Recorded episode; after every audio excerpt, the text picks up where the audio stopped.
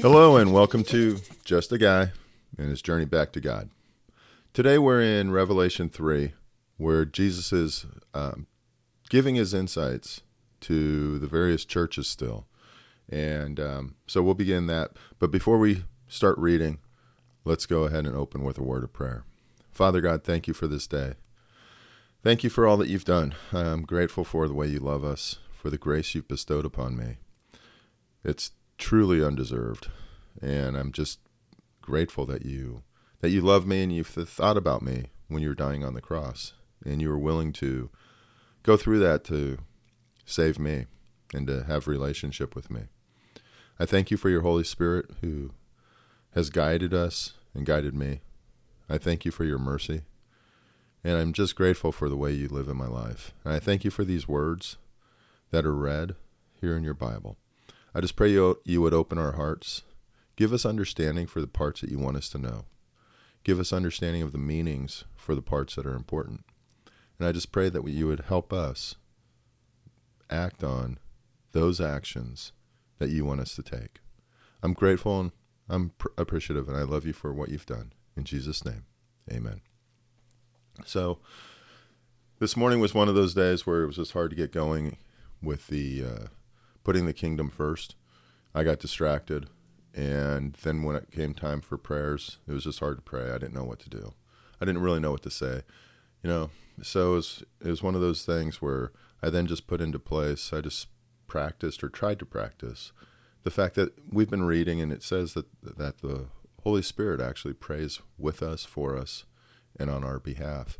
So I started praying for His insight and for His words, and then it it improved. But it was just one of those mornings where I got distracted with emails, I got distracted with the news, and my morning really, you know, I got diverted from, you know, Matthew six thirty three, put first the kingdom of of God, and um, I'll tell you then definitely not everything fell into place, but once I started praying and asking for the Holy Spirit to guide me, it really did help. So I just want to share that with you, and uh, you know, give you that encouragement. Anyway, so we're in chapter three of of Revelation and uh, we're going to be reading about the the church, the various churches: um, Sardis, Philadelphia, Laodicea, and um, so let's go ahead and get started. Verse one: To the angel of the church in Sardis, write: These are the words of him who holds the seven spirits of God and the seven stars. I know your deeds. You have a reputation of being alive, but you are dead. Wake up, strengthen what remains and is about to die, for I have found your deeds unfinished in the sight of my God. Remember, therefore, what you have received and heard, hold it fast and repent. But if you do not wake up, I will come like a thief, and you will not know at what time I will come for you. So there's a church that's obviously got a lot of pretense, a lot of outward demonstrations. It's very, but it's fake. And to me, that just reminds me of a lot of our current world. Very fake, very nice exteriors, but the inside is just broken. And so I look at myself on that and I'm just like, oh my gosh, am I one of those people? That's something I always have to look at. Whenever I read this part of, of Revela- Revelation, I always think of this.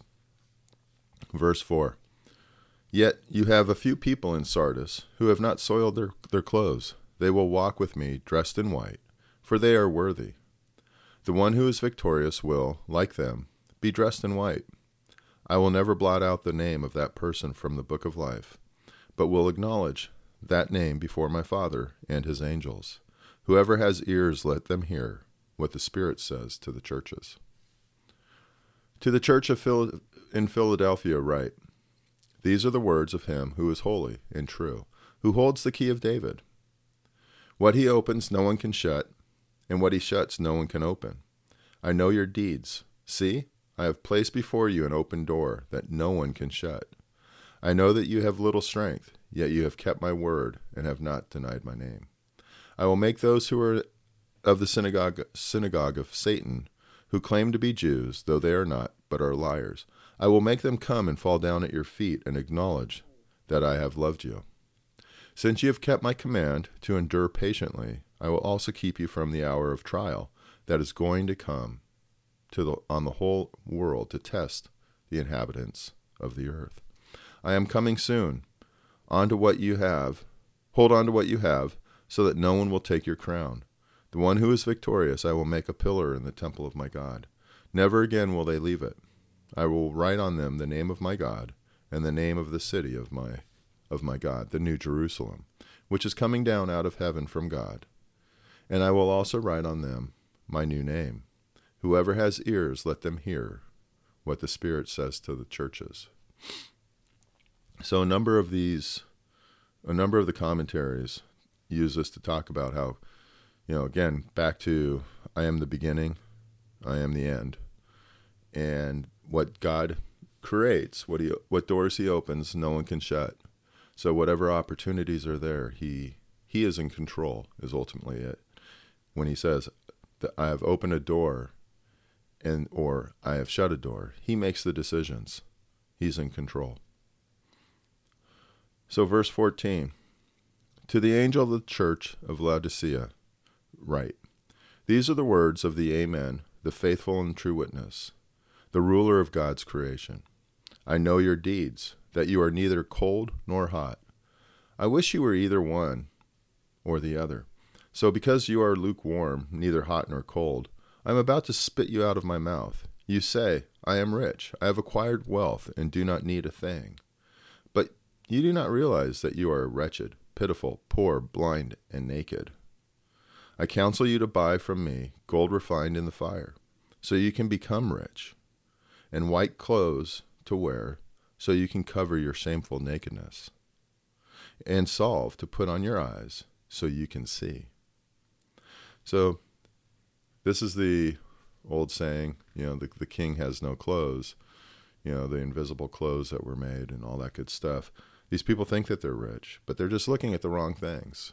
Maybe they're relying upon, if you've been with me from in Isaiah, where Israel relied upon Egypt.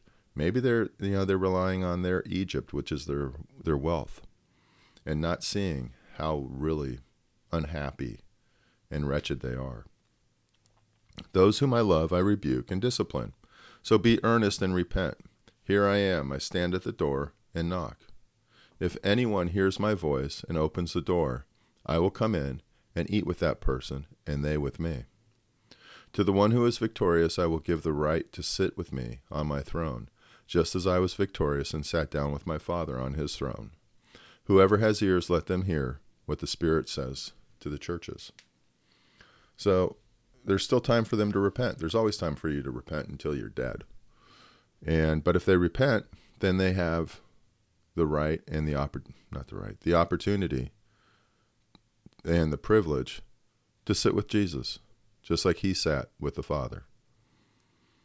So even though we may be wrapped up in stuff and not recognize our current state of affairs, there's always time. The Father is gracious, and there's time, and there's the opportunity to move back to Him, which is great for me because I needed to repent and I needed to restart my journey back to Him. And that's what we're doing now. That's what I'm doing now. And I just pray that you would enjoy this, that you would learn from it. And let me go ahead and just close this out in prayer. Father, thank you for this time. Thank you for your words. And thank you for your spirit guiding us. I pray that as we hear these things, that you'd be honored and glorified, our hearts and our minds would be open to you and we would understand that it's your words and that we need to move in certain directions to bring you honor and glory. I just pray that as we hear this, we act, and as we act, would be mindful and grateful to you. For the grace that you've given us, I thank you. In Jesus' name I pray. Amen. Thank you for joining me at Just a Guy and his journey back to God, and I hope you have a great day.